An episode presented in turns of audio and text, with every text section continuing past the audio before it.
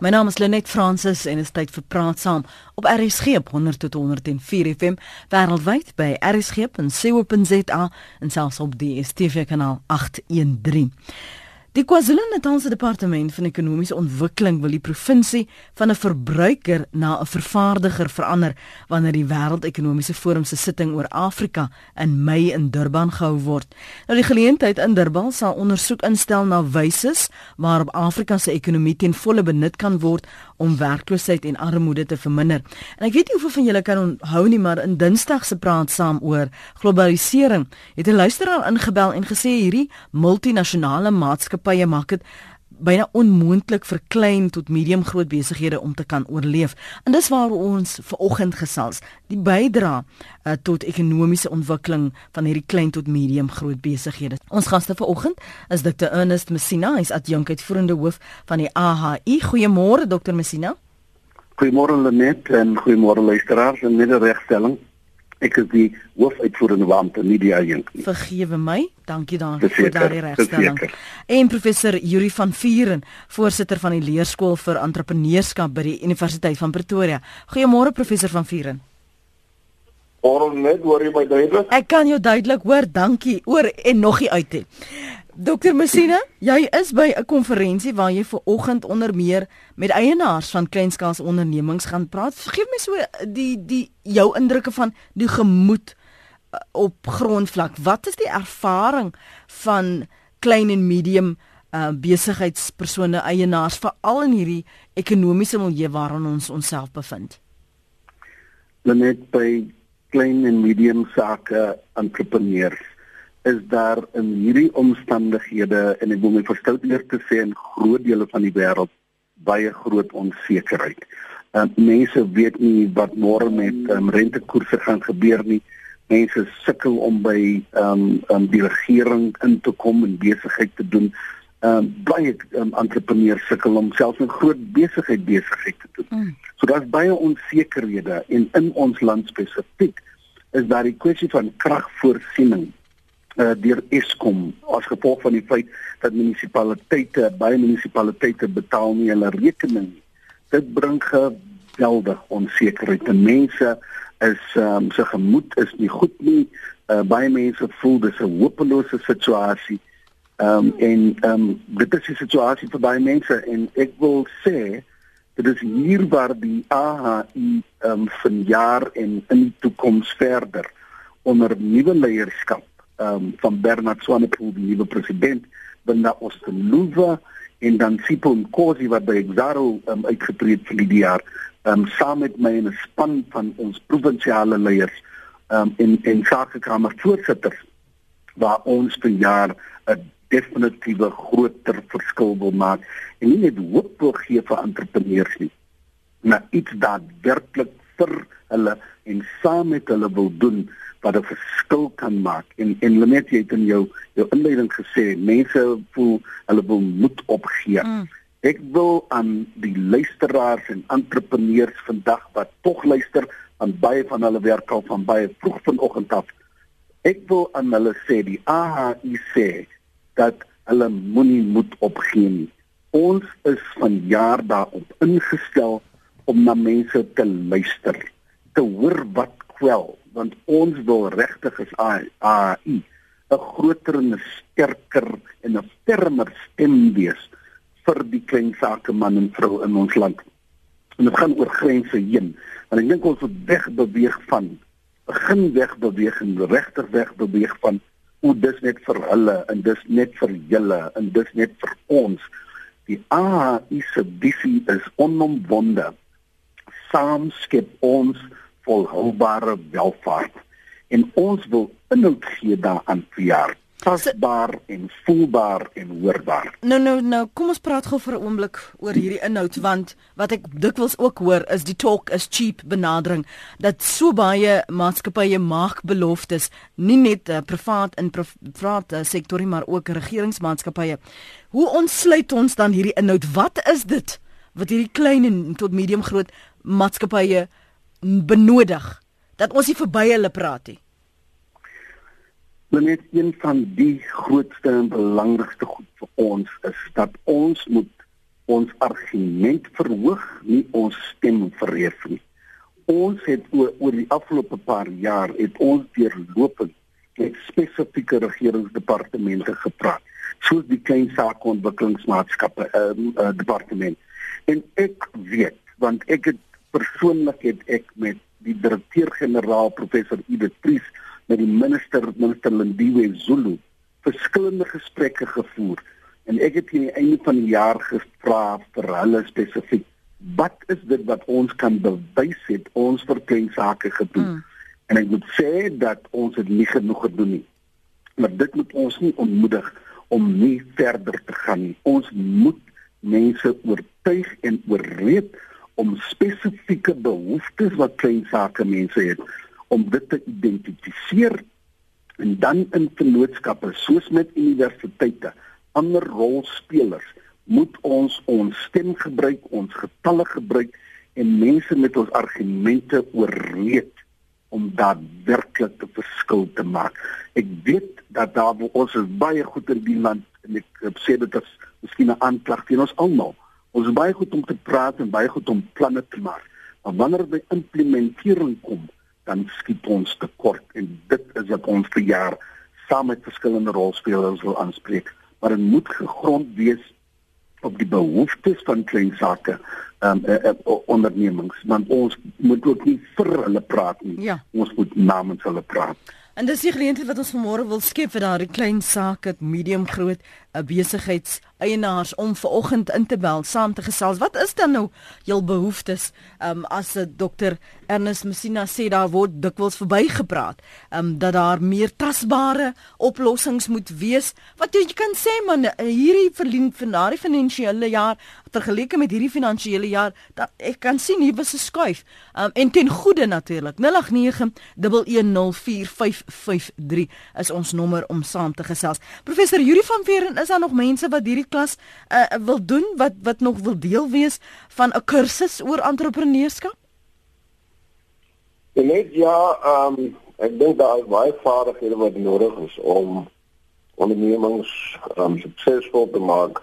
En ek dink eintlik is dit 'n gesprek op sy eie. Ja. Maar um, mag ek net vanaand reageer ehm um, en sê wat die vorige spreker nou gesê het. En dit is dat daar's nie met um onsuksesvolle um entrepreneurs of klein sakemense wat van alle kante af mismoedig en die kensake bemagtigde omgewing eintlik negatief ervaar. Um daar is op hierdie stadium is daar ek dink daar was nog was daar so 'n uh, bemagtigde omgewing geskep waar daar toegang is tot fondse, toegang tot sekere insentiewe skemas. Ehm um, wat wel deur gebruik kan word. Ehm um, as jy my vra wat die hierdie een van die groot probleme is, is dat dit word nie genoeg word bekend gemaak. Ehm um, mense weet dit nie. Ek sal later as ons 'n kans kry, hulle weet verwys na ehm um, vier kurse ehm um, webwerwe waar as die meer daar gaan soek sal hulle sien hoe dat as jy geleenthede wat wel beskikbaar is. My persoonlike ervaring was gewees dat verlede jaar was 'n baie moeilike jaar. En die moeilike jaar skryf ek daarin toe dat ehm um, die land kom tot stilstand verkiesing is. Ehm um, en dan beteken dit voor dat almal wag vir 'n sekere uitslag en besluit is verskriklik stadig. Ehm um, wat ons wel kan kritiseer is die die spoed waarmee besluite geneem kan word. 'n uh, Entrepreneur sal ondersteuning soek en sê maar ek wil my besigheid uitbrei. En dan is die hulp wel miskien daar waar ek verwys, maar hoe vinnig dit uitgevoer word en die amper wil ek sê die vaardigheid waarmee dit uitgevoer word is baie probleem. So, um, entrepreneurs kan ek dink hulle gaan daarvan getuig. Te sê ek was by die DTI En ek het dan die volgende projek het ek gekyk en ek gesien hierdie insentiewe skema kan ek gebruik en ek wag nou na 6 maande nog steeds terug. Ja. Kom ons hoor gou. Net kan ek kan ek um, ook net daar daar by Vinnig ja, vinnig. Uh, dit is dit is baie interessant wat um, en baie waar uh, wat wat professor Yuri sê. Ehm um, daar is mense wat ondanks al hierdie omstandighede suksesvol is en ons as AI gaan daai stories deur die media bekend maak sodat ander entrepreneurs kan lesse leer van die mense wat wel suksesvol is. Kom ons hoor gou wat sê anoniem in die Kaap en dan gaan ons na Henro Kroer toe. Uh kom ons gou hoor wat sê jy anoniem in die Kaap? Jy's op lag môre? Goeiemôre net, kan jy my hoor daar so? Ons kan, dankie, ja. Yes, ag ek wil net 'n vinnige punt maak rondom entrepreneurskap. Kyk so baie ouens wat in die townships bly. Is een van die maniere wat hy besigheid kan begin is om 'n winkeltjie te begin. Dit en dis iets wat ek nou al baie gehoor het by die ouens, my eie ervaring. En daar's hier nog twee moeilikhede. Die regering praat van hulle wil entrepreneurskap aanwakker en mense werk gee. Maar as jy regtig insentiewe vir hierdie mense wat graag vir besighede begin nie. En dan is daar nog 'n probleem is dat hier's baie buitelanders wat besighede all over begin. En en baie mense voel dat hierdie ouens verskaf nie werk nie. Hulle betaal dalk nie altyd miskien ook hulle belasting soos hulle moet. Ek kan nie reg daarop kommenteer, maar dis maar wat ek hoor. En en nou vra die ou homself, waar kan hy nou geleentheid kry om as 'n entrepreneur te begin met al hierdie tekort aan regeringsondersteuning en kom ons sê met hierdie kompetisie en, en en baie mense wat uit die aard van die proses voel hulle hulle kan nie werk nie. So dis maar 'n punt wat ek wil maak uh um van van my kant af. Baie dankie. Baie dankie. Ons gaste kan nou daarop reageer. Henry Kreur is by um in die Kaap, lyk like dit my jy's lid van die parlementêre komitee juis wat praat oor klein sake en rou môre. Goeiemôre Lenet en goeiemôre luisteraars. Môre. Ehm um, yes, kan ek maar praat Lenet? Asseblief Henry, praat gerus. Yes.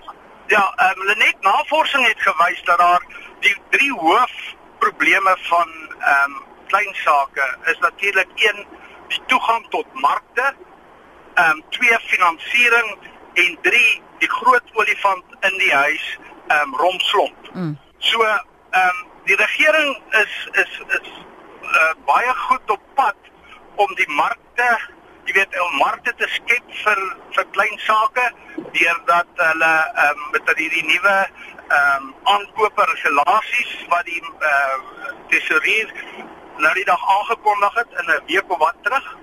Ehm um, ek dink dis 'n positiewe ehm um, rigting wat die staat die die regering inneem. Die tweede is natuurlik dan finansiering wat nog 'n groot probleem is, veral op klein sake ehm um, baie klein sake. Hulle sukkel ehm um, SIFA wat veronderstel is om die ehm um, agentskap te wees vir die finansiering van klein sake, dink ek nie verstaan ehm um, hoe klein sake op hierdie stadium operaat operaat, jy weet uh, hoe klein sake werk. Werk. Dan dan die laaste is Romslom. Anet is 'n groot ewel in Suid-Afrika. Ehm uh, die regering het van al 2004 probeer hulle met ehm um, pogings om Romslom ehm um, op te slaan, maar ons kry dit nie reg nie. Ehm um, daar is nou 'n wetsontwerp wat op pad is na die ehm um, komitee toe waar ons romslom met wortel en tak kan uitroei. So ehm um, en ek self het het daardie ehm um, wetgewing ehm um, geskryf. So ek dink wat wat die klein sake eienaars betref, ehm um, is daar lig op die horison. Mm. Maar ehm um, soos AIC, ons moet saamwerk en ons moet inligting kry waar waar daar ehm um, struikelblokke is vir klein sake en dan moet ons doeteenvoudig die regering ehm um, moet ingryp.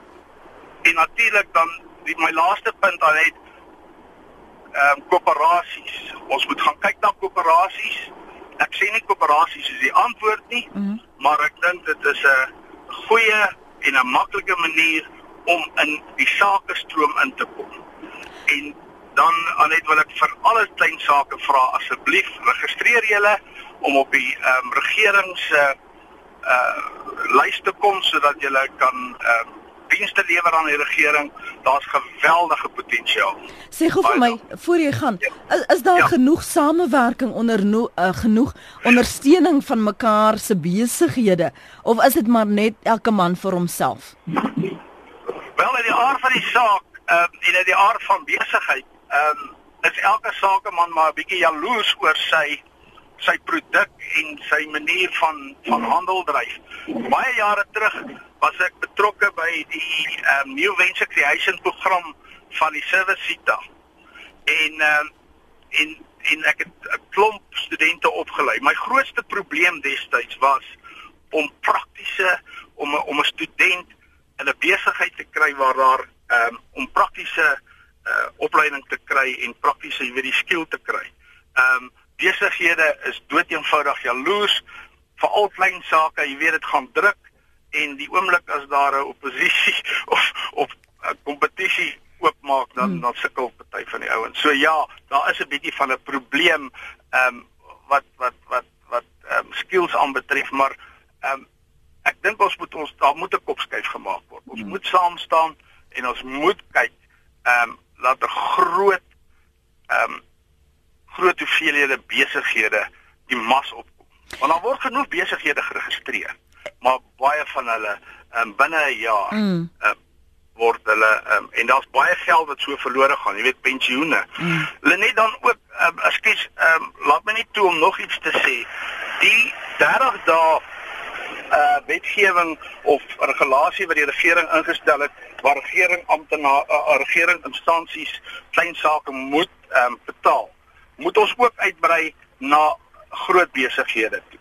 Want dit is ook 'n ewel. Groot besighede betaal nie klein sake ouens um, in tyd nie en hulle boelie hierdie klein sake want jy weet die oomblik as jy 'n klein sake man is en jy begin mm. um, jou spiere wys um, vir betaling dan haal hulle jou dood die vinnig van hulle rekords af en en van die volgende klein sake. Jy weet, ehm um, ja. so ons ons moet na 'n manier kyk waar ons groot sake of groot besigheid kan kry om klein sake in tyd te betaal. Baie dankie Hendro, dankie vir jou uh, ervaring wat jy deel van haar uit uh, die perspektief as 'n uh, lid van die portefeulje komitee vir klein sake. Ons praat verder met Dr Ernest Messina, hy is hoofuitvoerende hoof van uh, die AHI en professor Yuri van Vuren is voorsitter van die leerskool vir entrepreneurskap by die Universiteit van Pretoria. Dr Messina, ek weet jou tyd is beperk want jy moet binnekort vir ons groet stem jy saam met die punte wat uh, meneer Kreer daarso hy Handro uh, geplaas het en gedeel het en veral miskien ook kommentaar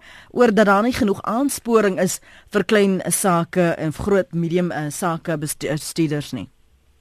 Ehm um, ja, seker van die goed definitief ehm um, Lenet, ehm um, die kwessie van van ehm um, rompslomp. Ehm um, ons was in gesprek met um, met Henro uh, van tevore ehm um, ons het hier en daar 'n inset gelewer of ten minste ondersteuning. Ek wil tog net praat oor ehm um, die die twee goed die een wat jy genoem het oor kompetisie. Ehm um, ons moet verstaan dat ehm um, ons is in 'n kapitalistiese stelsel is kompetisie maar ehm um, deel daarvan. En kompetisie is ook goed ehm um, ehm um, net want dit spoor mense aan om nog beter te presteer. Ons moet nie deur kompetisie ontmoedig word nie. Daar is egter sekere goed wat klein sake mense tog oor kan saam staan. Een daarvan is om te te, te sê dat ons is teen korrupsie. As ons met wie ook al wil besigheid doen, gaan ons gaan ons dit op 'n etiese manier doen. En en ons moet daai goed identifiseer en dit is wat die AI vir jaar ook verder gaan doen. Dat ons daai goed soos korrupsie en en dat ons dit gesamentlik sal teestaan, dat ons dit sal aanspreek. En ons moedig mense aan om met korrupsie te stop, die wat dit nog pleeg. Ehm um, ons moet as ons moet leiding neem in die verband deurdat ons sê ons sal op 'n etiese manier besigheid doen. Ehm um, en dan oor insentiewe, wel dis een van die van van die goed wat ons in in verdere opnames wat ons gaan doen. Uh, wil ons identifiseer wat dit is en dan met die relevante um, departement um, praat ons is in gesprek met die DTI onder andere mm -hmm. en seker te maak dat die inligting sal vloei na entrepreneurs toe. Die toegang tot inligting en die gebrek daaraan is 'n baie groot hindernis vir entrepreneurs en met ons ehm um, ehm um, um, sosiale media en digitaal uh, wil ons dit die soort van inligting ehm um, op ons webwerf aan entrepreneurs beskikbaar maak sodat wanneer hulle die tyd het en die tyd maak dat die soort van inligting beskikbaar is. Laat ons gehoor wat sê Suha op Mosselbaai vanaand van jou kant Suha. Ja, eh uh, Lenet, kan jy my hoor? Ek kan ja, dankie. As 'n mens nou 'n klein besigheid het, jy het nou al die moeite gedoen en jy het dit daarom nou op die ou einde jy het nou begin om 'n klein besigheid daar. Dan dan kom die uh, regering en dan sê hulle nee, maar hulle moet 'n gedeelte kry vir swart bemagtiging soos wat hier gebeur het op Mosselbaai. Hier is nou 'n besigheid, 'n vis by die vissers. Jy moet kom ondersoek instel asseblief. Hier's breinmense wat al vir jare werk vir 'n uh, vir 'n vismaatskappy. Nou gaan hulle hulle werk verloor. Jy moet kom jy moet jy moet na Mosselbaai toe kom en dan moet jy kom kom kyk wat hier aangaan. Uh, hulle vat net eenvoudig jy besigheid weg. Hulle vat net weg. Hulle sê nee, 60% is ons sinne. Mm -hmm. En nou is daar 'n hofsaak. Mm -hmm. Ja, hulle net, jy moet mos wel baie toe kom en jy moet kom ondersoek instel na hierdie dinge, dat hierdie dinge kan oopkom. Wat help jy te besigheid? Dit dat jy afie moet nou nou kom swart bemagtiging en hulle vat 60% van jou besigheid weg. En nou, nou moet al kinders honger ly. Hmm. So hè, ons kom ons kom wanneer is die Suidoosterfees net Jody? Wanneer ons gaan praat weer oor hierdie kwessies. Uh en ek hoop dat, dat die persone na wie so haar verwys het tog ook uh genoop sal voel. Dit is 'n saak van dringendheid. Ons het 'n paar jaar gelede uh, so um buite uitsending gehou. Ons gaan hom vanjaar weer doen om te sien wat het intussen verander of wat waar het almal begine verdrink en verlore geraak. So ons gaan daaroor gesels. So asseblief maak 'n aantekening daarvan is by die Suidoosterfees. So nooi gerus ook daai mense van Mossel Bay, Port Elizabeth veral weet ek uh, om saam te kom praat. Bontek wil vir jou 'n kans gee voordat uh, Dr. Messina Waai môre Bontek praat gerus. Môre, môre Lenet Lenet. Ek is ook 'n klein besigheidsmannetjie uh, in die boubedryf en in die plumbing en in die elektries. Maar ek het ook 'n training center en op tot vandag toe ek nog nie R5 van die regering of munisipaliteit of enige instansies gekry nie. Mm. Dit is die eerste probleem. Die tweede ding is ek het al heelwat uh, uh ek konsentreer op die armes van die armstes. En ek het al opgelei in in sekere rigtings met solar geysers en met uh met met met met plumbing en met elektrisiteit, maar op die eind het hulle die modules geslaag maar nêrens kry hulle werk nie. Mm. En en en dit alles gaan net tot op na tot 'n punt en dan gaan sit hulle maar weer by die huis van daar is hulle nou praat ek van 30 40 60 80 mense wat opgelei is. Mm. maar hulle gaan weer terug in die lokasie en dan geen werk vir hulle beskikbaar nie. Dis nou ook die die die beskuldiging oor die uh, gegradueerdes van Tivet colleges byvoorbeeld dat hulle is opgelei gekwalifiseerd goeie punte maar kry nie werk nie. Kan nie kan nie in diens geneem word nie uh, Lenet dit is dit is die een ding maar weet jy en, en ek en ek is nou wat die wat die uh die die mense sê van die colleges wat dit onge uh, ongekwalifiseerde lektore is. Ek het self gelektor. Dit is in 'n sin waar en dit is 'n probleem. So die ambag self die mm. trick of the trade word nie vir hulle geleer by die colleges nie. So mm. daar is al klaar 'n groot leemte. Die tweede ding is ek self vat van hulle aan om vir hulle uh uh, uh on-site opleiding te gee. Mm. Maar as hulle by my kom, dan kan hulle nog nie eens 'n gereedskapkas pak nie. So was te sê nog om die basiese werke te kan verrig. Ja. En die tweede ding is dat hulle is ook hulle is nie uh werkryp, hulle hoogryp werkryp geleer nie. So hulle is nie uh, uh, uh werkmagtig wanneer hulle van daar af kom nie. Bontie, wil jy nie net jou besonderhede vir Jody los sê asseblief dat Jody jou in kontak met jou kan kom want ek dink ons moet tog praat want ons praat oor entrepreneurskap, ons praat oor werksgeleenthede, maar as 'n mens nie die daardie vaardighede kanaliseer iewers heen nie, ja. dan is dit maar doodgebore. So dankie vir jou inset vanoggend. Kom ons hoor wat sê Dr. Messina van wat jy sê en want so hawe se bekommernis oor ehm um, bemagtiging. Dr. Messina. Uh, ja, nee, dankie Lenet. Uh, be bemagtiging net moet ons sien binne die konteks van die breë Suid-Afrika. Daar is baie groot ongelyk ongelykheid in ons land. En um, mense wil regtig nie elke keer oor die verlede praat nie, maar van die verlede werklikhede is steeds saam met ons.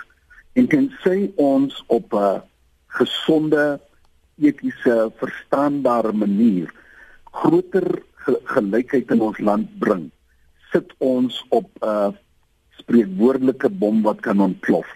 En ons moet ehm um, dus ehm um, gaan kyk na wat sê wetgewing spesifiek.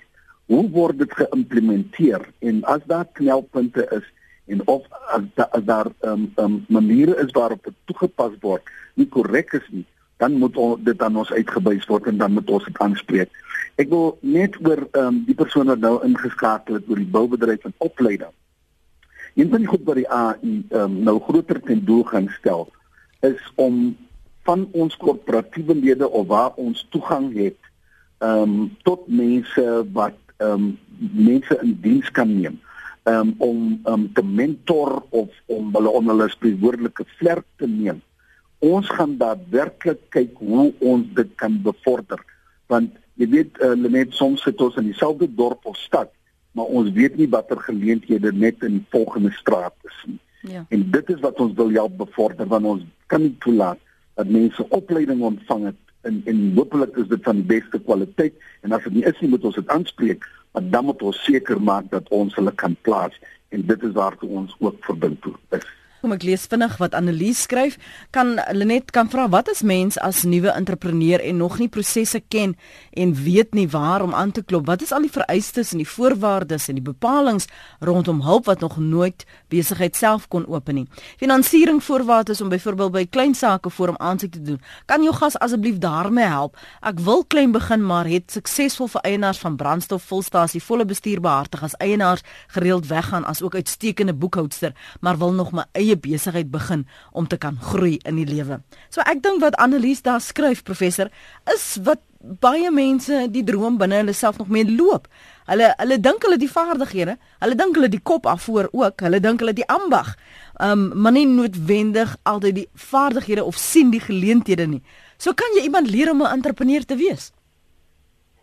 Ja, net ek dink dat Ehm um, miskien moet ek net 'n paar opmerkings maak oor wat ons gesê het tot nou toe. Mm. Ehm um, jy het gesê dat eh uh, ek nou eers ehm um, jy nou gesels voor ek sien jy skiet my af.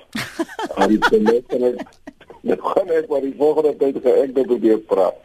Ehm um, kom ek gebeur dit vir jou sê en daar is hierdie wanpersepsie dat almal kan 'n entrepreneur wees, dis true.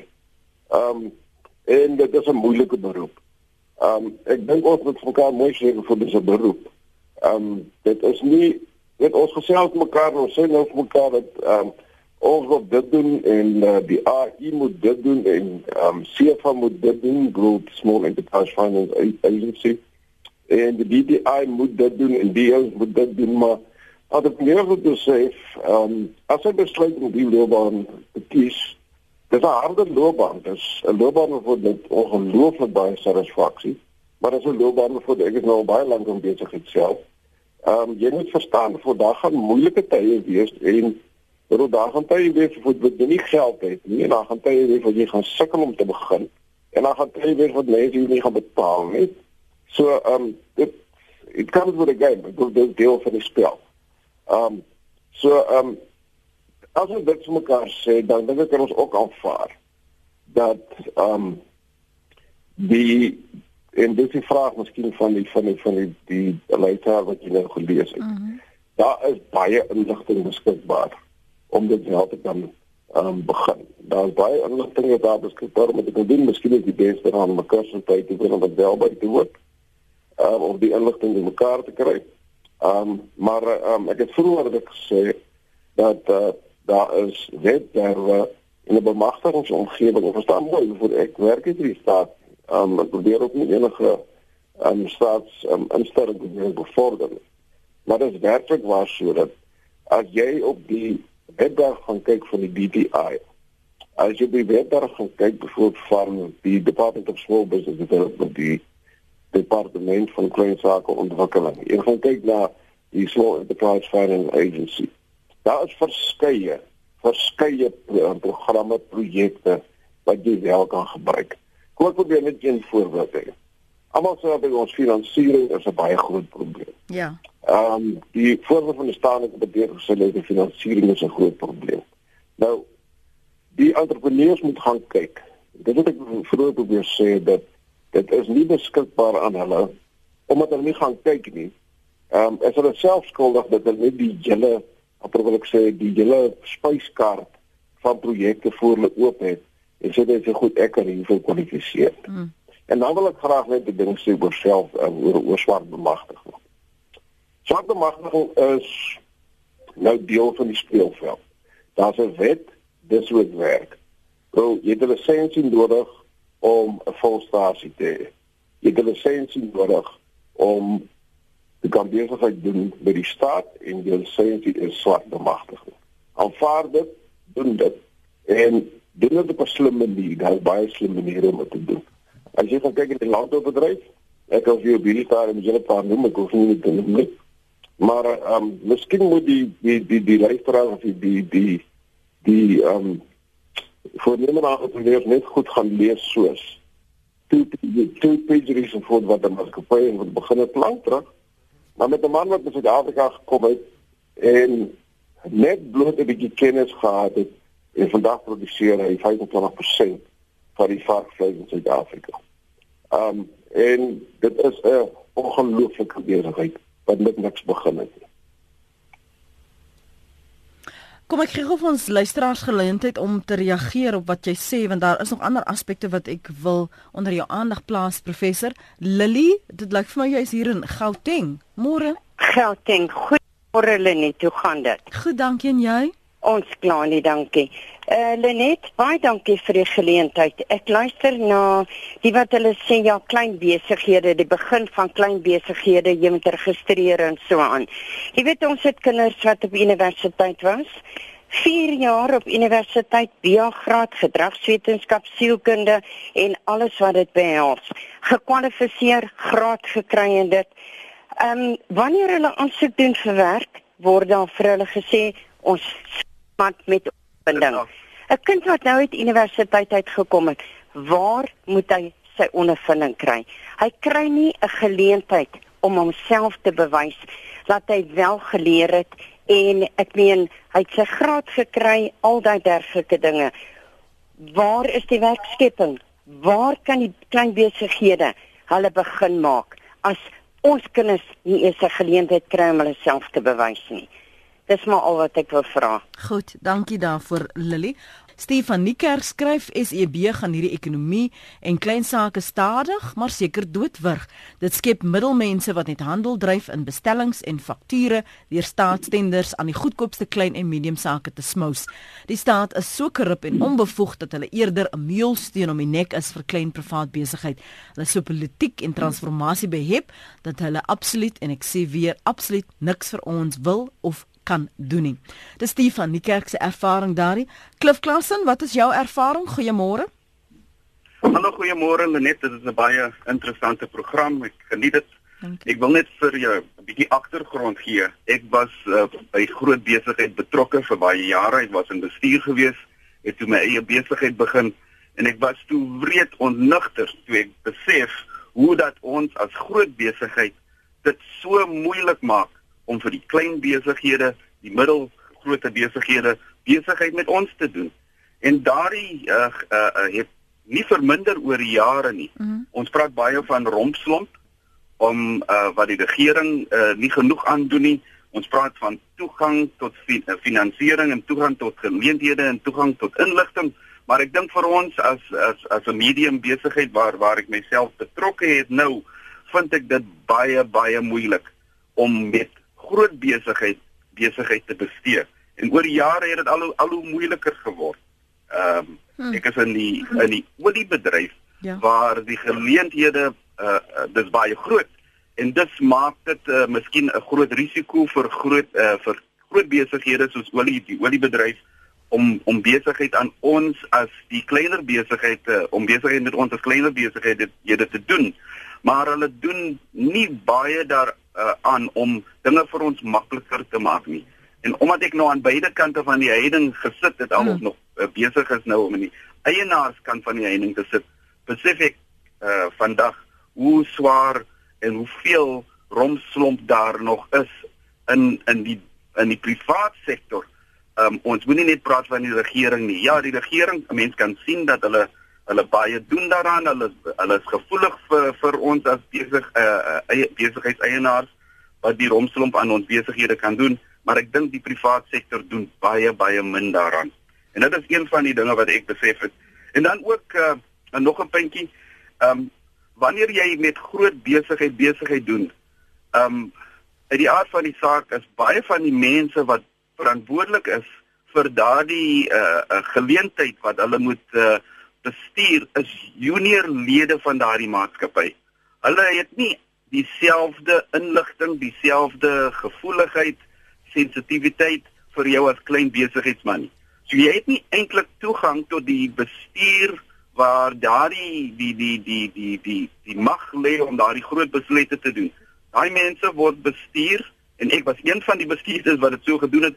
Hulle word geperformance manage, hulle ja. hulle prestasie, hulle word beloon daarvoor en dis as jy vir hulle te veel probleme skep omdat jy nou nie altyd toegang het tot finansiering en so nie, dan skuif hy maar sy besigheid tot 'n ander groot besigheid want daar het hulle nie daardie tipe probleme nie. Mm. So dit is ook die vlakke in die, maatskappye waar daardie besluite geneem word, groot besluite word daar geneem deur junior lede van daardie maatskappy en dis is die topbestuur uh uh totaal onbewus van wat hulle mense daar op die laer mm. vloere as ek dit mm. so mag stel kan doen tot jou bes aan jou besigheid. En die ou wat daar sit wil vir jou rond sit want uh, jy's verleë, jy soek die besigheid as as jy dan uitwerk ja, dan vervang ons jou. Daar's 'n sekere arrogansie wat daar is waar hulle sê jy het my nodig, jy sal wag, jy moet hierdie vorm invul dat ek en, en dis dis 'n tent 'n uh, 'n uh, uh, 'n manier waar jy nie baie bes, uh, respek uh, uh, toon word nie en dit kan dit kan 'n uh, uh, uh, mens baie onmoedig as as 'n besigheidsman omdat ons 'n medium grootte besigheid is het ons ook ander besighede en ander kleiner besighede wat ons besighede aan die gang hou maar daar is daar is baie geleenthede vir ons as klein en en medium grootte besighede met die groter besighede in die privaat hmm. sektor. Hmm. Ekskuus, jammer om ja. te onderbreek. O, ons hoor so dikwels veral in hierdie gesprekke dan hoor ek mense sê van nee, maar ons moet meer innoverend wees. Um ons moet die behoeftes van ander kan raak sien nog voordat hulle besef hulle het 'n behoefte daarvoor en dan begin ons met produkte skep en so gaan ons mense werk kan gee. So nou wat het jy geleer? Drie lessies vir enig vir Annelies byvoorbeeld wat net nou wou gesê dit was nog altyd haar droom om haar eie besigheid te begin. Ek het ook so pas besigheid begin om wat moet ek weet wat vir my onmisbaar gaan wees vir die volgende 30 tot 50 jaar? Wel, ja kyk 'n mens moet uh, ek uh, Dr. Messina het die die die, die punt gestel daar sodat as 'n mens in besigheid gaan en jy het 'n geleentheid dit sal nie lank neem nie omdat ons in 'n kapitaliste listiese uh, uh, uh, um, bestel vir ons bevind dat jy gaan kompetisie kry. So 'n mens moet leer om met kompetisie te leef. Mm. En jy moet jouself elke keer, jy moet innoverend wees dat jy jouself kan diferensieer van die kompetisie. Daar is baie maniere. Mense doen besigheid met mense. Hulle koop nie noodwendig jou produkte nie. So jy moet jouself as mens, as 'n besigheidseienaar, as as iemand wat 'n diens kan lewer, moet jy jouself kan diferensieer van ander mense. So dit is een ding, jy kan nie 'n me too wees in besigheid nie. Jy moet jouself kan blootstel op 'n manier wat jou uniek maak hmm. in besigheid. Die ander is uh uh les wat ek geleer het, jy moet uithou vermoei het. Langs die pad gaan jy foute maak jy gaan besigheid verloor in kompetisie, jy die die, die maatskappye met wie jy die, die besigheid doen, hulle gaan hulle besigheid skuif, hulle verander 'n produk en dan het jy geen meer besigheid nie. Dan moet jy jouself kan optel en sê daar môre is nog 'n dag en jy moet jouself dan weer kan uh regstel om besigheid om 'n nuwe besigheidsgeleentheid uh te, te soek. So jy moet uit 'n vermoë hê, jy moet uit stamina hê. Jy kan nie iemand wees wat as jy as jy gestruikel het dan lê en hoop dat iemand jou kom optel nie. Jy moet elke dag vir jouself hernie en sê dat daar is hoop en daar is nog besigheid daar buite. En dan miskien as dit as 'n derde punt, jy moet daardie jy moet jou jou jou uh verhoudinge met mense waardeer. Wanneer jy besigheid doen, daardie verhouding tussen jou en daai maatskappy of die persoon in daai maatskappy wat jy wat verantwoordelik is vir jou besigheid, dat jy daardie daardie verhouding uh, uh genoeg na kyk en nie te veel. Ek dink baie besige mense hulle hulle sien hulle sukses en dan begin hulle aan dinge te met dinge te peter mm. wat nie eintlik hulle kernbesigheid is nie. Mm. Kyk na die rekeninge of die kliënte wat vir jou 80% van jou inkomste gee. Dis waar jy jou klem moet lê, dis waar jy oë moet ophou en nie te veel en te vinnig te probeer groei nie. Bou liewer jou besigheid op daardie verhoudinge wat vir jou jou jou meeste van jou inkomste besorg. Klif baie dankie. Baie dankie vir jou tyd vanoggend. Dankie dat jy daardie ervaring van jou uh gedeel het met ons luisteraars en voornemende entrepreneurs. Professor Yuri van Vuren is voorsitter van die leerstoel vir entrepreneurskap by die Universiteit van Pretoria. Dit lyk vir my as tog asof die klein en medium sake besighede verbypraat met die groot besighede. Waar kan 'n mens die balans begin herstel professor dat dat ons almal voel Ons het 'n bydrae te lewer en ons kan saamwerk. Ons hoef nie die hele tyd met mekaar te kompeteer nie of mekaar uit te buit nie. Ja net, ek dink die vorige um, luisteraar het nou 'n baie goeie opsomming daarvan gegee. Hmm. Ehm um, ons het hier tot eintlik twee aspekte dat daar's 'n rol te speel deur die staat, daar's 'n rol te speel deur die private sektor. Ehm um, en die aard van sake die rol van die entrepreneur self. Ehm um, en om die balans daarvan te kry um in die stadium is eintlik 'n groot mate die private sektor en die staat is eintlik beide die beheer van die um um die entrepreneur self. Um die entrepreneur moet eintlik 'n benadering hê en ek dink die waardevolle ding wat die leerders nou gesê het is om te sê maar aanvaar dit dat jy gaan in die proses nie elke dag so goed doen nie. Ehm um, jy gaan foute maak. Ehm um, en die die balans wat daar moet wees is eintlik 'n balans wat geskep moet word in terme van jou eie kom ons noem dit jou kliënteprofiel wat jy het. Mm. Ehm um, groot foute wat gemaak word of 'n groot fout wat gemaak word deur entrepreneurs is om te afhanklik te word van een kliënt wat jy het. Soos byvoorbeeld hulle wil beter graag wil hulle 'n staatskontrak hê. Ehm um, het hulle 'n staatskontrak, dan kan dit vir hulle sekerheid gee. Ehm um, of hulle 'n groot kontrak by 'n groot onderneming het en dit gaan vir 'n sekere tyd gaan dit vir hulle versekerde inkomste gee. Maar soos ons weet, ehm um, mense verskuif kantore. Iemand anders kom in en iemand anders sê let weet jy, ek gaan nou 'n ander verskaffer gaan ek gebruik. En ehm um, daar is eintlik as jy besigheid effektief tot 'n einde.